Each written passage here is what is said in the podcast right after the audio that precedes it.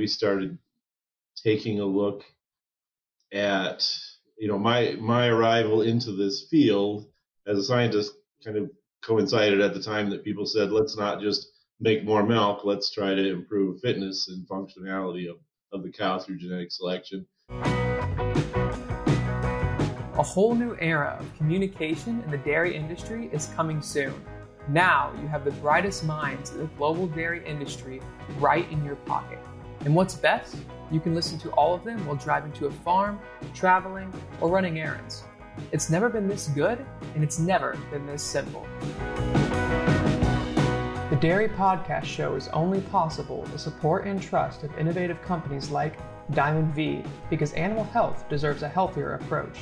DSM, providing innovative feed additives that improve the efficiency and profitability of dairy production. AB Vista helps dairy producers maximize their herd potential with feed intelligence and targeted ingredients to optimize rumen function and overall animal health. From young calves to lactating dairy cows, AB Vista is here to combine industry-leading products and optimal feed strategies to increase your ROI. All right, welcome to this episode of the Dairy Podcast Show. My name is Gail Carpenter. I'm the State Dairy Extension Specialist for Iowa State University. And I'm joined today by Dr. Kent Weigel from UW-Madison. Dr. Weigel is a professor and chair of the Department of Animal and Dairy Sciences at UW-Madison, where he holds a research, extension, and teaching appointment. Over the last 30 years, Dr. Weigel and his graduate students and postdocs have carried out translational research and impactful outreach that has improved the lives of dairy farmers and their cattle in Wisconsin, North America, and beyond, while generating more than 200 publications in leading peer-reviewed journals to date. Studies of novel genetic traits have included methods for analyzing health data from on-farm herd management software that led to the implementation of national genetic evaluations for common herd health disorders in U.S. dairy cattle, as well as establishment of a genomic reference population for dry matter intake, residual feed intake, and its components, which led to implementation of national genetic evaluations for feed efficiency in U.S. dairy cattle.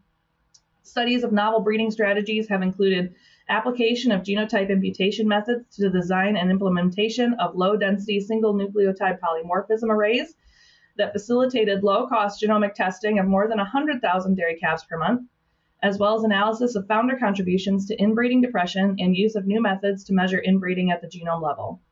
Lastly, studies of genome-enhanced and precision dairy management tools have included the use of machine learning algorithms, lift chart analyses, and related tools to predict insemination outcomes and assess breeding strategies, prediction of whole genome risk for hypoketonemia, and prediction of daily dry matter intake from sensor and metabolite data. That is a mouthful. I'll be honest, as a nutritionist, maybe not quite as smart as a geneticist. I understood most of that, I think. Yeah, let's. I'm already regretting the bio that I sent you, Gail. That was really, really packed. It sounds fascinating, though. So it sounds like a lot of big words for some really applied stuff, actually. Yeah. Maybe we can start by unpacking some of that if you want. So like most animal geneticists or dairy geneticists, right, we spent the better part of the last half of the last century, which, you know, I caught the very tail end of, right, improving things like milk production per cow, milk components. And then in the 90s, started getting into the health traits and longevity and those sort of things. And we were behind some of the other countries, in particular in Europe and Scandinavia, specifically in measuring and evaluating things like stillbirths, calving ease, longevity, mastitis, so on, because we didn't have national veterinary recording programs and so on. But we started kind of modestly with longevity and somatic cell count as a proxy for mastitis, and that was good. And then in the early 2000s, got into female fertility and improved the calving ease evaluations, started looking at stillbirths and those sorts of things, which are economic and welfare issues, right? There are a lot of things that dairy farmers sort of take for granted, right? If I have Holstein cattle, let's say, I'm going to have a percentage of calves that are going to be stillborn and I just can't do anything about it. And I'm going to have a percentage of calves that I have to pull because that's just the way it is. Well, it doesn't really have to be that way. And we've made some pretty significant improvements there on those traits. And then we started taking a look at, you know, my arrival into this field as a scientist kind of coincided at the time that people said, let's not just make more milk, let's try to improve fitness and functionality of the cow through genetic selection. Heritabilities are low, which means big environmental effects, and we had to get a lot better at measuring some of these things, and they actually are under genetic control. So we did a lot of work, some of the early work here on using health event data from Dairy Comp or PCDAR, DHI plus, whatever software, to select for cows with fewer health, early postpartum health problems, mastitis, metritis, DA, ketosis, and so on. And that research was done, you know, early 2000s. It got implemented, you know, 10, 12, 13 years later, which is often the case nationally. And so that was good. And we did some crossbreeding research at the same time, in part because crossbreeding was gaining popularity, and there was a lot of ideas about how this will be amazing. We'll get more milk, we'll get fewer problems of every kind, and so on. And so we got a little bit into that. I think results of that were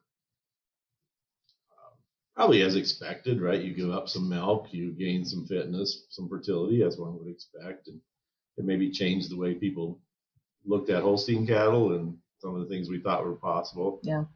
Crossbreeding is actually the #2 breed in Iowa. Crossbred cows. Yep. So doesn't mean they're any one particular cross, but if you just put all the crossbreds in one group with each other, they're our #2 breed after Holsteins. And what are the breeds or breed rotations that you're seeing the most of?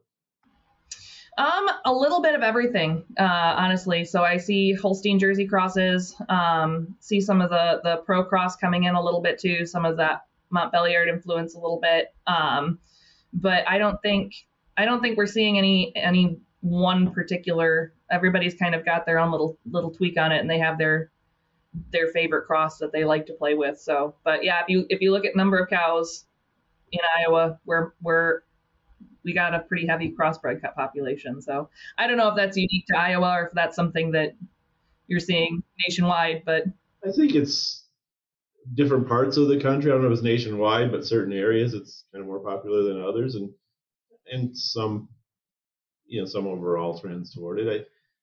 I'm encouraged that we're now getting to the point where folks are being planful about it and having kind of long-term vision of what we want 10, 15 years down the road with the herd. It was a little bit discouraging in the early years. You go on a farm and we bought semen from this breed and we created all these calves, and, you know, they aren't even out of the hutches yet. And they've already said, I don't like those. This is a failure. Like, how do you know? They're like 6 weeks old, right? Yeah. So you can't change your breeding plan that quickly, right? You have to be, maybe you can change your ration. You know, that's your area. You can change. You shouldn't probably change it every 6 weeks. You could. You can't change your genetic program. That, you know, by definition, that's a multi-generation thing, right? Well, and I wonder how much you kind of alluded to this a little bit. I'm not going to say this in the most politically correct way I could probably. So I wonder how much the Holstein breed screwed themselves over maybe a little bit, or that's probably not the most politically correct way to say that, but probably not. With that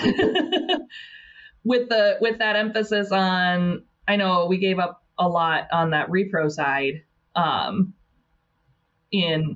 when you were getting in the 90s in there, and I've seen, even my career has not been as long as yours, but I've even seen since I've graduated college, some leaps and bounds in that area. So I think there's a swing back that we're seeing to more of those health and longevity, and fitness traits, you call them. Yeah, for sure. And if you don't like the health, longevity, fitness thing, or that's sort of too fluffy for you, then, you know, think of it in terms of income and expenses, right? You can maximize production and maximize income, but still, you know, expenses are real. And those are not just feed, but labor, all the interventions you have to make, the veterinary costs, the culling and replacement costs, and discarded milk. Those things are really, the dead calves, all those things really add up, right? And then there's the sort of welfare and perception piece of it too that's important. And I think at the time that I was trained in grad school in the late 80s, early 90s, the attitude was, well, if it's 20 or 30 or 40% heritability, and we can get the data for free through DHI or breed association type programs or whatever, then it's worth selecting. And if the heritability is 5% or 8% or 3%, well, we shouldn't worry about it. We'll let the nutritionists and physiologists develop ways to solve those problems, and it's not our problem as geneticists. Well, and that's not really true, right? I mean, some of those things we could improve if we tried, and now we're trying, right? And it actually works, right? So you find, even though the heritability, let's say, of female fertility is really low because there are huge environmental influences, and, people like Milo Wiltbank and Richard Percival and others, Paul Fergie, can do great things with Ovsync and Resync. We can also fix it genetically, or at least contribute to fixing it. It makes our job a lot easier on the reproduction and nutrition side if we're working with a strong genetic base. Yeah, and I, for me, kind of a come to Jesus moment, if you will, was we had actually been doing some work on male fertility, analyzing the data, and kind of as a byproduct, you get female fertility analysis too. So not fertility of the semen, but fertility of the cow, right? And I thought, what the heck, I'll just look at the list, and this was 25 years ago, right? And I saw, there's a bull with thousands, tens of thousands of daughters and hundreds of sons in the breeding program. And it is god awful. He was like the worst bull in the breed. Now I'm not going to say which one it is. Probably nobody remembers him anyway, but I thought, this is bad. Every farmer doesn't need to necessarily look at every one of these traits. How much ketosis does daughters of this bull have, or every single trait that we offer, even feed efficiency now. But if you're like a sire analyst for a breeding company, or you're one of the elite breeders that's flushing your best cows or heifers and making the next generation of breeding stock, you probably shouldn't do that. You should probably have the information to know this animal is a disaster for this fitness or welfare trait, and we should probably pick somebody else. And I think that's kind of where the role of a lot of those traits are, because when you get 20 or 30 different traits, it gets to be like information overload. Nobody wants to look at all those for every bull. They really don't have to. But you're kind of counting on the people producing those genetics to do that pre-screening for you, basically, right? I mean, that just shouldn't happen. You shouldn't have hundreds of sons at the breeding companies from bulls that is going to set the breed back by 2 or 3 points of preg rate single-handedly, right? Yeah. Well, and we have so many more tools for this now than we did in the late second half of the last century, like you were saying, with genomics and everything, right? That we can pick these bulls so much better. Yeah. So that's kind of the next chapter, right? Is late 2009, 2010.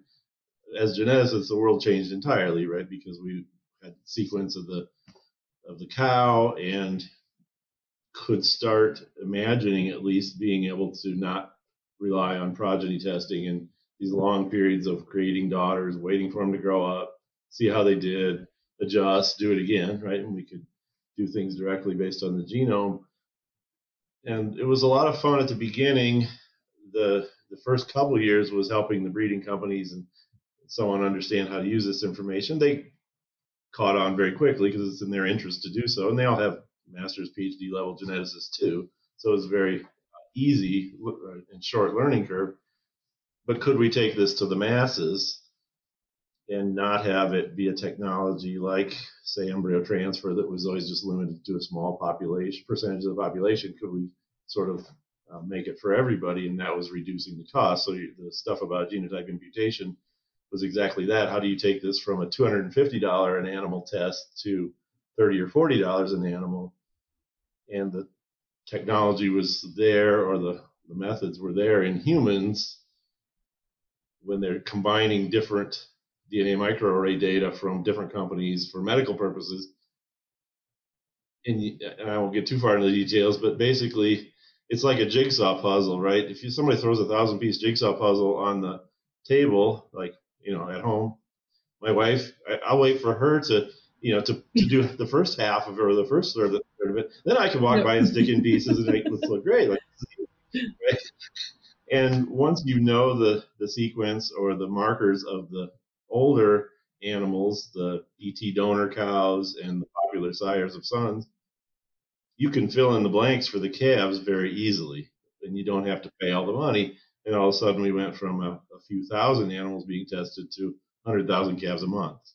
And then it gets really cool, right? And you can start using this for management decisions and stuff. And in our case, for research, it gets really cool because you can start looking at traits that you couldn't before, whether it's something related to calf health or specific diseases, or in our case, feed efficiency, right? So feed efficiency research was done, a lot of it in the UK and Netherlands and places like that in the 80s and early 90s, and they just stopped because they said, yeah, there are differences between animals, but we physically and financially can't measure dry matter intake on every daughter of every bull every year because it would cost, you know, tens of millions of dollars a year, and you just couldn't do it because you don't have the facilities and the labor, right? But if we can make these so-called reference populations of animals with feed efficiency, feed intake data, and genomic data, and then use that to predict everybody else from the genome, it actually works, at least reasonably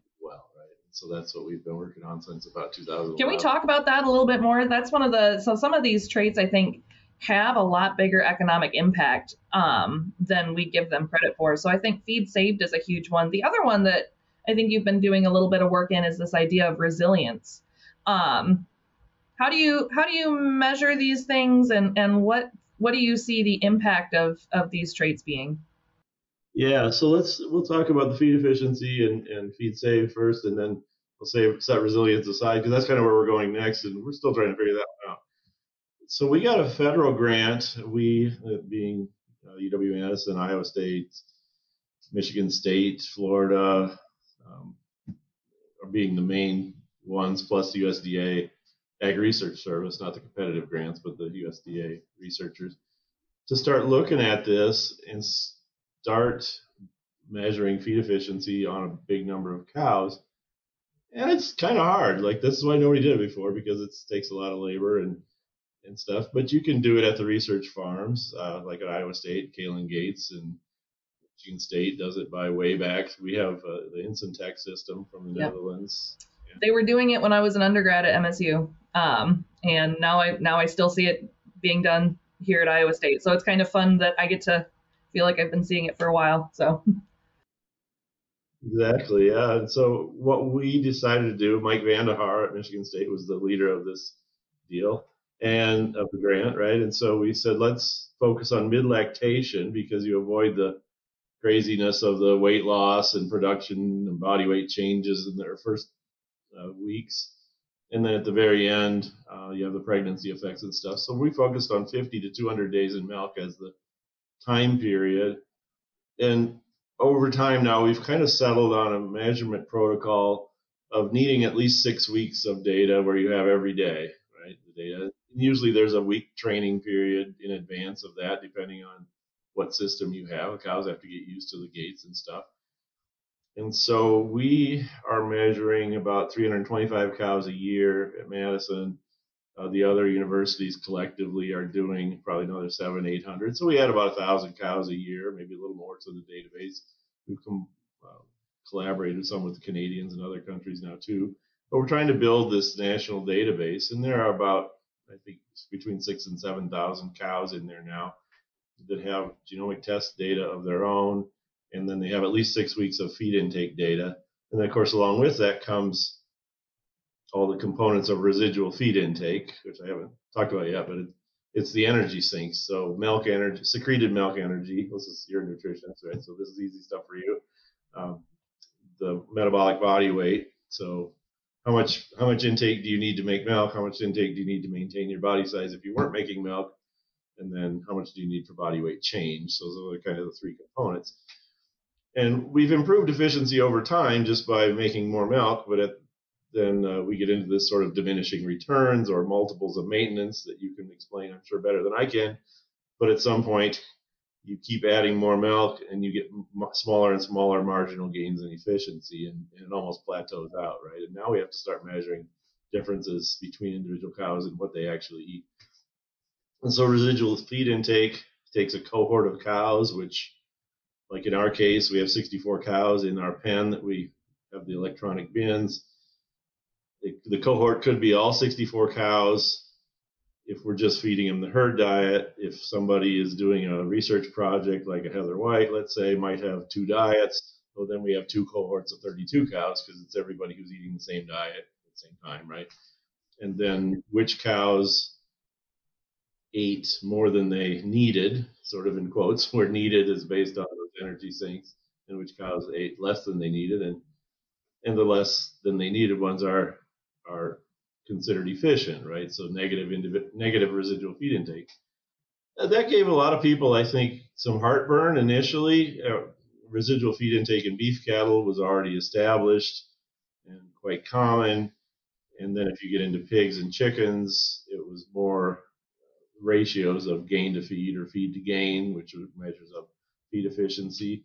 But those animals have a fairly simple job of just growing and gaining weight, whereas a milk cow, lactating cow, has to make milk, maintain or gain weight, potentially, especially growing if you're still in first lactation, and then reproduce and all this other stuff because she has to come back next year. There's no right. She's very complicated. Right?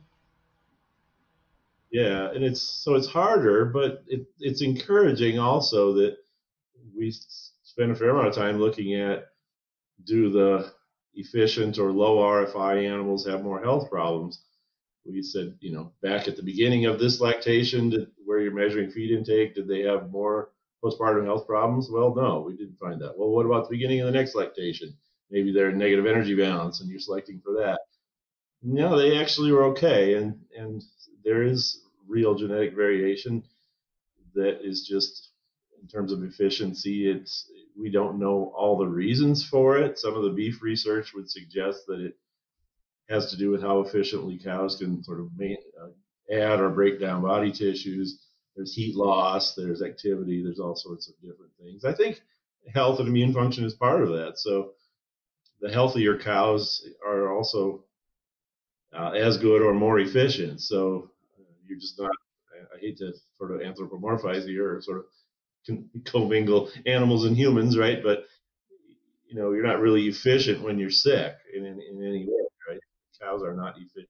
If you have to support that immune system, you're not going to be supporting milk production. Right, exactly. So that's been a lot of fun. So we collected data for 6 or 7 years on that project from USDA funding. And we got some funding from Council on Dairy Cattle Breeding, Foundation for Food and Ag Research. And then in 2020, we finally said, okay, I think we have enough. And we worked with Council on Dairy Cattle Breeding, which is the group that does genetic evaluation of dairy cattle, and they released finally national genetic evaluations for residual feed intake. And then one of the side benefits we got were better estimates of the cost of body size, because a lot of that data in the NRC was quite old. Now we had thousands and thousands of animals with body weight data and feed intake data, so we got newer estimates, and it turns out it costs a little bit more to maintain big cows than we thought it did. So that was also part of it. And they put those two pieces together, you get feed saved. And, you know, the breeding values then are available for bulls and heifers and cows. The reliabilities aren't as high as we'd like. You know, we're used to having 70-80% reliability for traits like milk production. They're measured on millions of animals. Here you're talking, you know, 30-40% reliability for traits that are only measured on thousands of animals, but it's a whole lot better than nothing, right? And we keep adding. Gives you a starting point. Is that something we're going to be able to measure at some point in our minor breeds like Jerseys? I don't want to call them minor, but you know, they're less common than Holsteins. Yeah, numerically smaller breeds, I guess, right? To be politically correct. Maybe, I don't know. I don't know, honestly. There's a desire to do that. I think that there are not enough research herds out there that we have big research herds of Jerseys.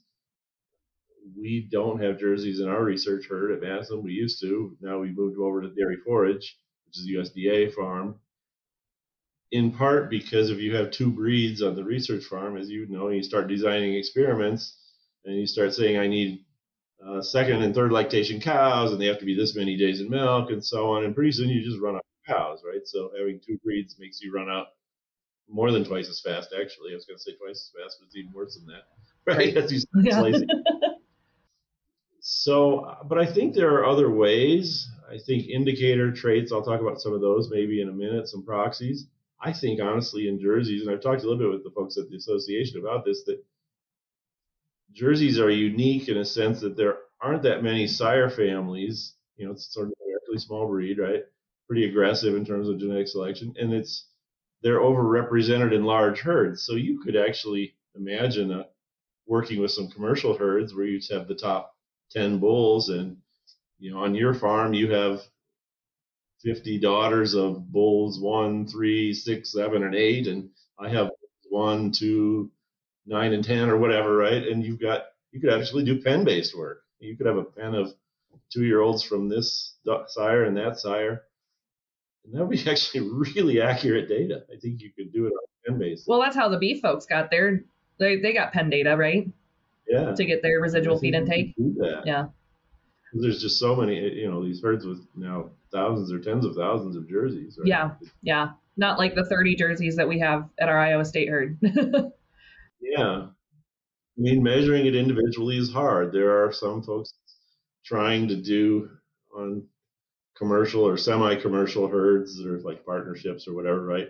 Measuring individual intakes, but you have to have not only the equipment, you have to have, in our case, you don't buy the Insyntech bins and get them installed and then magic data shows up every day. You have to have people watching every day, making sure that cows aren't stealing or throwing feed, or, you know, you have a power outage and now the data you can't use today, or you can never let the bins get empty, right? Because you can't get Kalen gates, like we have one cow per gate. You can never let the bin go empty because then now you don't have residual feed intake because it wasn't ad lib feeding anymore, right? So there's just a lot of ongoing maintenance, and I just don't see commercial farms being able to manage that or being incentivized enough to manage that. It's just, I don't see it.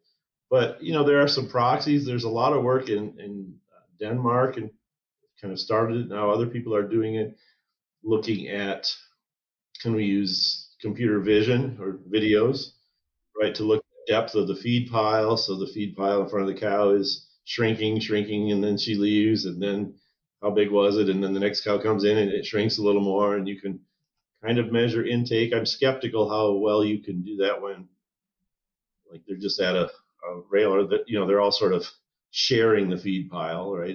It's probably a little easier if there are dividers, which is not common, of course. Well, and I would imagine you'd have to do, and you're more in tune with some of this research than I am, but different diets are going to have different densities, right? So just because you might have a diet that's fluffier, so to speak, and be a little taller, so it's probably something you have to calibrate to that farm's diet, I would expect, or... Yeah, sorting, yeah. Right? Sorting is going to come into play for sure. Oh, yeah. Right? And then one of the folks, Rob Doria, here on our faculty, has been looking at, can you augment that with, again, with the cameras, the videos of how much of time is the nose touching the feed pile, you know, nose contact with feed, which is kind of flipping it around, right? Instead of feed disappearance. And then you have the wearable sensors, you know, the sensors to measure rumination, and potentially you can imagine that you have certainly the sensors to tell how much time she's at the bunk, right? Versus flying down. And I think some of those data will help, but it's going to still have to be a core of real feed efficiency data where we actually measure the intakes. So, yeah, so that's kind of where we're going. And then there's the feeding behavior part, which is cool. So one of the things we found, and others have found this previously, beef cattle, with the Insyntech system, we get every meal. And the timing and the quantity, you don't get that with Kalen gates, which is just a daily thing, but the cows that eat faster tend to have poorer residual feed intake, right? The cows that eat a little slower are a little more efficient in a way. Well, are cows that eat slower also probably sorting? It's because sorting behavior is associated with slower eating speed too, right? So could it possibly... That's actually a really good point. Could they be just picking out there you go. They could be picking out the starchy and the goodies, right? And leaving the stuff behind that's a little less energy dense. Yeah, we should probably do a study on that. I think you're onto something. Because, yep, there you go. You know, there's again, you don't want to sort of equate animals and humans, but I'm going to do it again, right? People would say, oh, you know, graze throughout the day. Don't, you know, just twice a day eat a giant feast and you're better off. I don't know if that's true, but there seems to be some relationship, right? Yeah. Eating and big. And then we're doing some behavioral, so we can measure that kind of behavior electronically. And then we have a student who's doing a cool project, Faith is her name, and we call it Hunger Games, but it's changing the stocking density. So 1-to-1, so you basically lock the cows away from the feed, then you release them to the bunk either at a 1-to-1 density or 2-to-1, 4-to-1, or 8-to-1, and try to identify the more aggressive cows. And then you can look at things like latency from the time you open the gates to who gets to eat first. And there's relationships with lactation number there, right?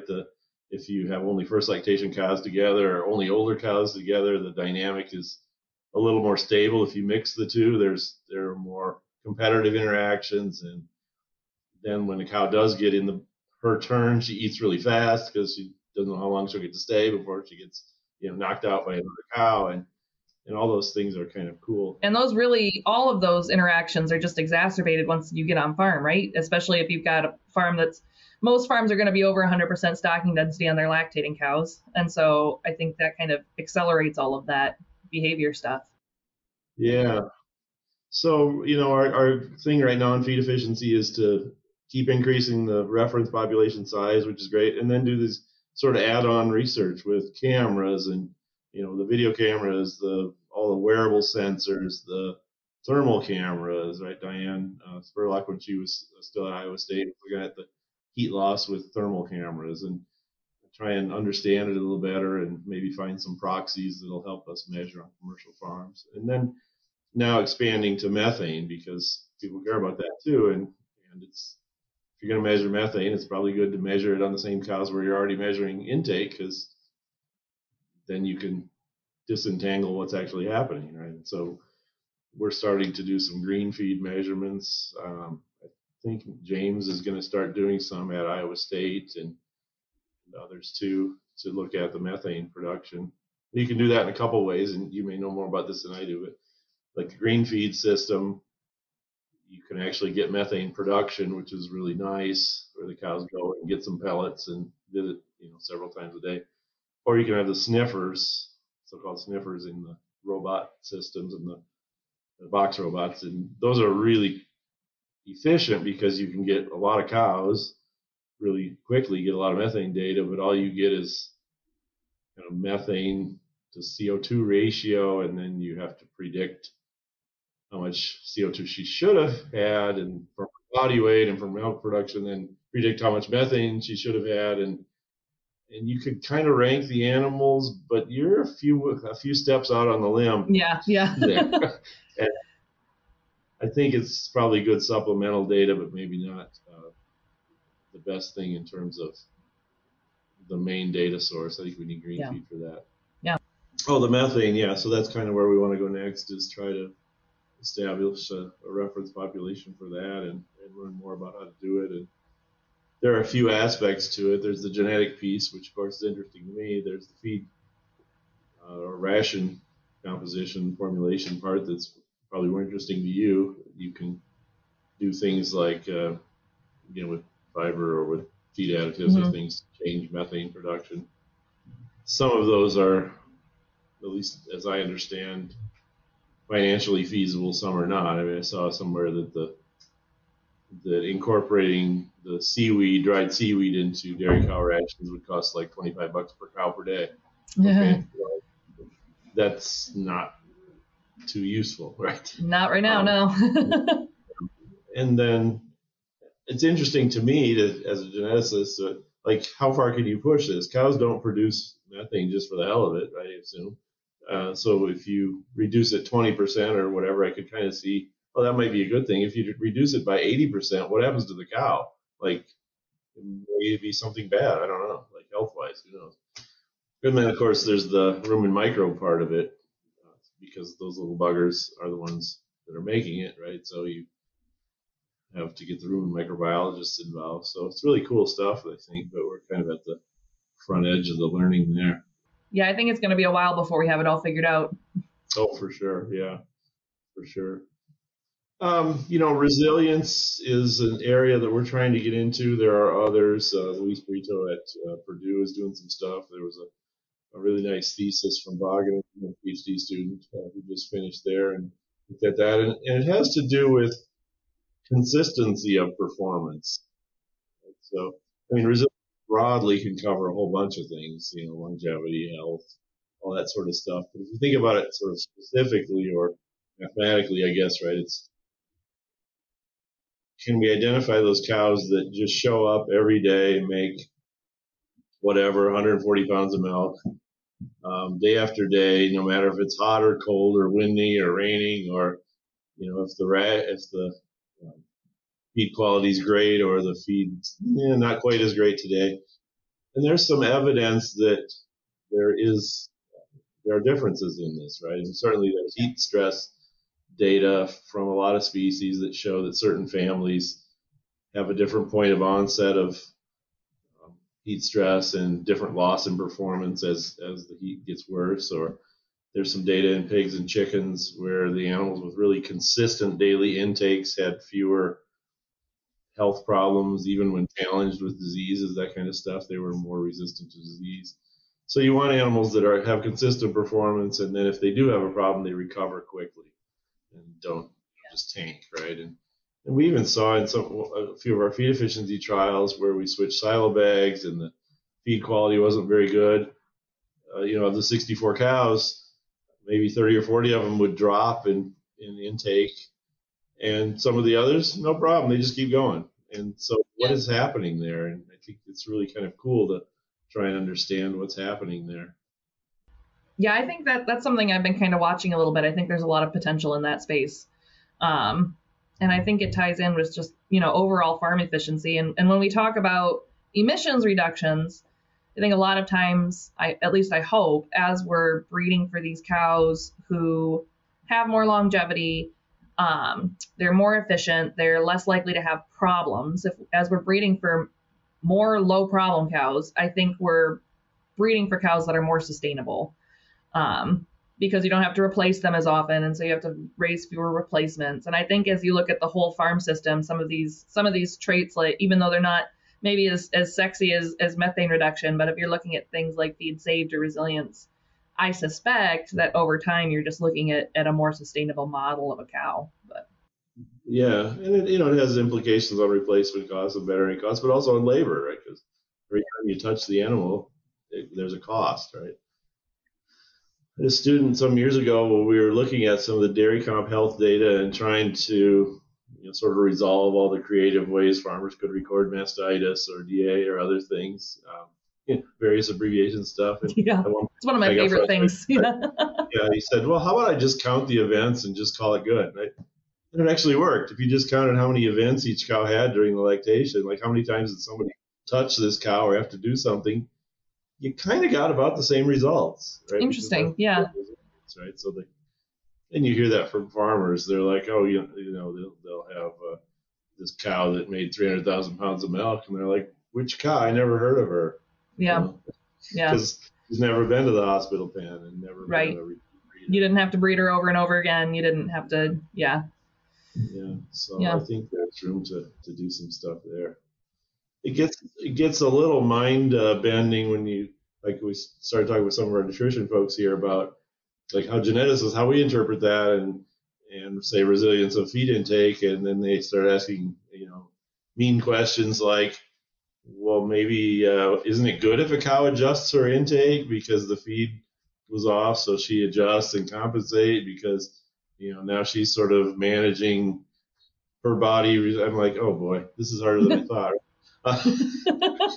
So we do have to kind of, they're arguing, well, a cow shouldn't just eat exactly the same amount every day. A cow should, kind of adjust on the fly. So yeah, be smarter about what they're eating. Right. Yeah. So, oh boy. Okay. I guess. Right.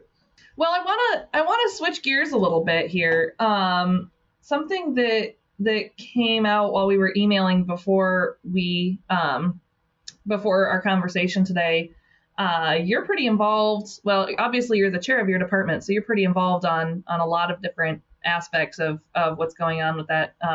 Yeah, it's animal and dairy science now, right? At UW. So, what are you seeing with the students that you're running through your department, and what do you think that means for the industry in the long term? Yeah, I mean, the demographics are changing, right? As you know, I often say that, you know, here in Wisconsin, at the time when I decided to go to college, there were 30,000 farms and 5 kids apiece, and now there are 6,000 farms with 2.2 kids apiece or something. So the pool of farm kids has shrunk dramatically, and even some of the so-called farm kids now didn't actually grow up on the farm. Right. Their parents owned it, but they live in town or down the road, and it's all managed by permanent labor, often Hispanic labor or whatever, and they haven't really spent, they don't know how to do this stuff. Yeah. We did when you grew up on a farm, right? Which is fine, right? But it's just a different dynamic. And then we get the same here as Iowa State or anywhere else, the huge number of students with animal interests that sort of start with volunteering at a vet clinic or animal shelter or walking dogs or whatever, and not necessarily interested in agriculture, but they're interested in animals in vet school, of course, right? So how do we sort of adjust our programs that way? And it's really an interesting problem. So also the interests of the so-called farm kids have changed too, because it's not just about managing cows anymore, or pigs or chickens or beef cattle or whatever, but managing people and money. Yeah. Right? So yeah, exactly. To our farms, especially larger farms, still go to college, but they don't want to major in dairy science. Let's say they might want to major in business or agribusiness or something. So it's really interesting recruiting area or dynamic. And how do we get non-farm kids interested in jobs in food and agriculture, because there are a lot of them, right? Yeah. I don't know about you. If I had, so I coach our dairy challenge team here, so I have to think a lot about how teams fit together. And if I was going to put together a perfect team, I'd have a mix of both students. Obviously the kids who come from a dairy are going to have a lot of benefits. They really understand the industry. They live and breathe the industry. They understand a lot of the ins and outs that you can't necessarily get across in all of your classes. But these kids that don't come from a farm, they ask so many good questions, right? They're always thinking outside the box. They're questioning a lot of things. And I think there's a lot of value in just that questioning, right? And just, well, why have we always done it this way? They just bring in a really diverse skill set. And to me, it just works together really well when you get a combination of both types of students. I don't know if that's what you've seen too. I think you're right. Yeah. No, I agree. And I think allowing them to specialize or follow their interests is really important. So one of the things I mentioned when we communicated by email a few weeks ago is that as we look to what our majors look like, there's this bias that in order to be an animal scientist or dairy scientist, you got to take nutrition, physiology, genetics, and management. And then if you take all that, then maybe if there's any time extra, you could take an elective like animal welfare or digital agriculture or something like that, right? But first you got to get your animal scientist card, right? Yeah. Well, I don't think that's a sustainable plan going forward. I think if a kid comes in or student comes in, and we've had several recently who want a double major in computer science and animal science or dairy science, that's awesome, right? There's some really good jobs out there for that, and we shouldn't make them spend all their time in one physiology or nutrition class after another. That's not their interest, right? And if another student's interested in animal welfare and doesn't care about genetics, okay, that's fine. Like, you can be an animal welfare expert because you're going to work as part of a team anyway. When you get to some company, right? They're not going to sit there and go, you have to answer every question on every topic. And if you can't answer the one on nutrition, if you can't balance the ration, I'm going to call your university. Right. I'm going to turn you back in. Yeah. And there's so much to learn now, right? There's so much when you were in school or even when I was in school, like the industry is just growing so fast, and the amount that we understand is growing so fast. And I think a lot of times what we're trying to accomplish with our students is not necessarily trying to download all the possible information that we can into their brains, but what we're trying to accomplish is creating those students who know how to go out and find that information for themselves and have those critical thinking skills and those soft skills. And you don't always accomplish that in like a physiology class or a genetics class or even a nutrition class. You know, just learning the information isn't always enough to give those students the skills that they're going to need when they graduate. So. No, and they don't love it when we, try to forcibly download our brains onto them. Yep. Disciplines, if they don't care about it, then at some point they're going to say, wow, this isn't for me, because I don't want to go through 3 semesters of this topic that I hate, right, in order to get a degree. Yeah, it's a changing, if we consider our students to be our clients, it's a changing clientele that we're working with, for sure. Yeah, no, it's really a lot of fun, and it's fun seeing the new ideas they bring, and we don't have, at some universities, they have the big equine programs and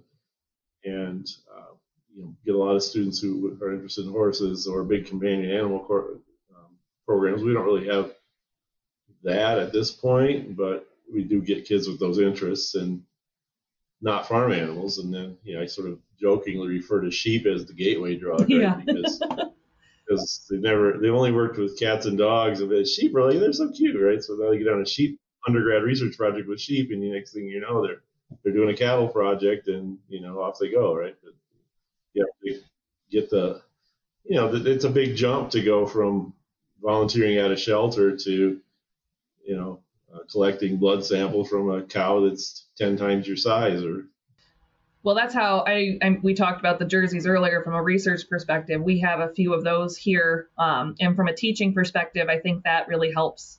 Because they're smaller and they're cuter and they've got those big brown eyes, and they're also aggressively friendly. Yes, they are. And so you take a kid from Chicago and put them in a pen with a bunch of jerseys, and they're just the friendliest thing, and they eat that up. But so that's kind of our great way jug. Yeah, calves are good. Calf projects are good too, right? For that, So first you start with a lamb and then a calf. And, yep. Yep. And next thing we know, we got them. But I think you're exactly right. If we're looking, we kind of see this trend, but there's fewer and fewer dairy farms, right? And more jobs in the dairy industry. So I think we do have an obligation to the industry to be able to make these professionals that are going to go out and fill those roles. But there's fewer farms out there that are going to be producing, for lack of a better word, these dairy kids. So. Yeah, there are other trends, and some are probably well beyond the scope of today's conversation. The gender trends didn't get more right. Even with COVID, right? Because now there's even more ways for young guys to go, 18-year-old males to go make a bunch of money really quick, right? Driving truck or working instruction or things like that, and so even fewer incentives to leave and go to college and spend or borrow a whole bunch of money to do that, right? So we see even an increase in the gender bias toward women, and some of those jobs are really, really good when you're 20. They're less good when you're 45 and yeah. A disability or something, or right? Because you've been hauling wheelbarrows of concrete around for 20 years, right? Yeah, that'll wear on you after a while. It is time to our famous three. The Dairy Podcast Show is only possible with the support and trust of innovative companies like AB Vista, feed intelligence and targeted ingredients to optimize rumen function, Excellent by Protekta, a novel product for the management of hypocalcemia. It's uncomplicated excellence. Well, we're coming out at about an hour, so before we let you go, I'm going to ask. There's 3 questions that we ask of every guest, so I'm going to go ahead and shoot those at you real quick to wrap up our discussion today. Our first one is, what is your favorite dairy-related book or resource? Yeah, I'm going to geek out here as a geneticist, and so I jokingly say, NRC is the Bible for dairy nutritionists. Well, for geneticists, we have the Council on Dairy Cattle Breeding.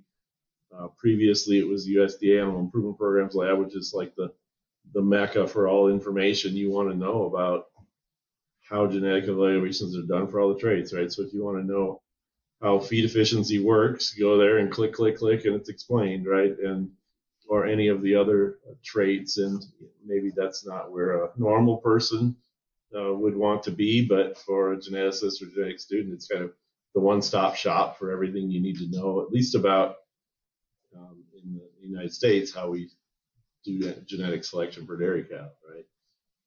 So that's probably where I would go. I don't expect anyone else would be interested in going. We might have some genetics nerds listening. I'm not actually sure. So what is your favorite book or resource outside of agriculture? I thought about this one since you mentioned it before. I live about 45 minutes, well, about 20, 25 miles, which is 40, 45 minutes commuting. So I need to entertain myself. And so I do audiobooks, of course, but I really enjoy podcasts too. And one of them that is totally unrelated to my field, I just find it is called This American Life. Oh, I love that one. Yes. I think it's NPR actually makes it or whatever, right? It comes out of Chicago, but it's just these random stories about things you don't think about, right? It's about people in situations. They particularly focus on people, like put in situations and what do they do and how did it work out? And that's probably a really awful explanation. You could probably explain it better. I was a This American Life listener pre-podcasts. It's when it was just NPR, they did you probably heard it. But they did a really good episode in, I think it was either last year or the year before, but it was about these, like the decrease in standardized tests. And so they, and the new group of college students coming in, and I've recommended it to a bunch of people, but I can never remember the title. Yeah, I don't recall that one, but a lot of them are some of them are education related. There was one that I listened to recently, which I think was a rebroadcast from some years earlier about I guess it was in New York or Boston or somewhere, one of the cities where they do these sort of exchange programs, take the kids from the poorest public school and take them over to the richest private school for the day and then come back, some years later and ask them about that. And like where the teachers thought they were doing each group of kids a favor, and yep. Not really. Yeah, no, yeah. It really didn't. No, I think I remember that episode too. Yeah, they do dabble a lot on the education side, and I get a lot of education insights out of that one. Yeah, so that's that one I really enjoy probably. Among there are others that are cool that are science related or stuff, but that one just makes you think about stuff that you would never think about otherwise. Just like how maybe it's because, like sociology and psychology stuff kind of fascinates me because it's so different from what I do. Yeah. It's good, I think, to get out of our silos every once in a while and talk to, even within fields, talk between geneticists and nutritionists. And I think once you start kind of tearing down some of those silos, we get a lot of insight from other folks. Yeah. So the last question I have for you is, in your opinion, what sets successful dairy professionals apart from those who are not? Yeah, I think if I had to just pick one thing, it's the lifelong learning part of it. It's incredible the amount of stuff that a dairy farmer, let's just restrict it to dairy farmers for the moment, has to know, right? From nutrition to genetics, the things we talked about, the card-carrying animal science type stuff, environmental laws and regulations, immigration, human resource, everything mechanical, financial. It's incredible, right? And you can't know how to do everything, but I think those who are willing to, you know, put themselves out there and try to keep learning, I think is really critical. Or, you know, obviously you have to hire good people and be able to manage them, not be a jerk, and, you know, employees and all those sorts of things, right? But, and then probably I'm biased also as a professor, right, toward the learning piece. But I think that's where, you know, the further you get away from, well, this is how Dad did it, so therefore this is how I do it, and I really don't have any idea why, but that's, I'll just keep doing it because I, you know, that strategy just doesn't work. It's not flexible enough or resilient enough or whatever to adapt to how environment around you has changed, even though, you know, you might think, well, you know, we still farm the same. Well, no, everything else has changed, so you have to too, right? And it doesn't mean be the first one to go grab every technology, right? Because sometimes that's not so fun, right? There was a producer, this was some years ago at an extension meeting. I'm totally digressing here, right? But Rick Grummer, who used to be on our faculty, was doing this shortened or no dry period research.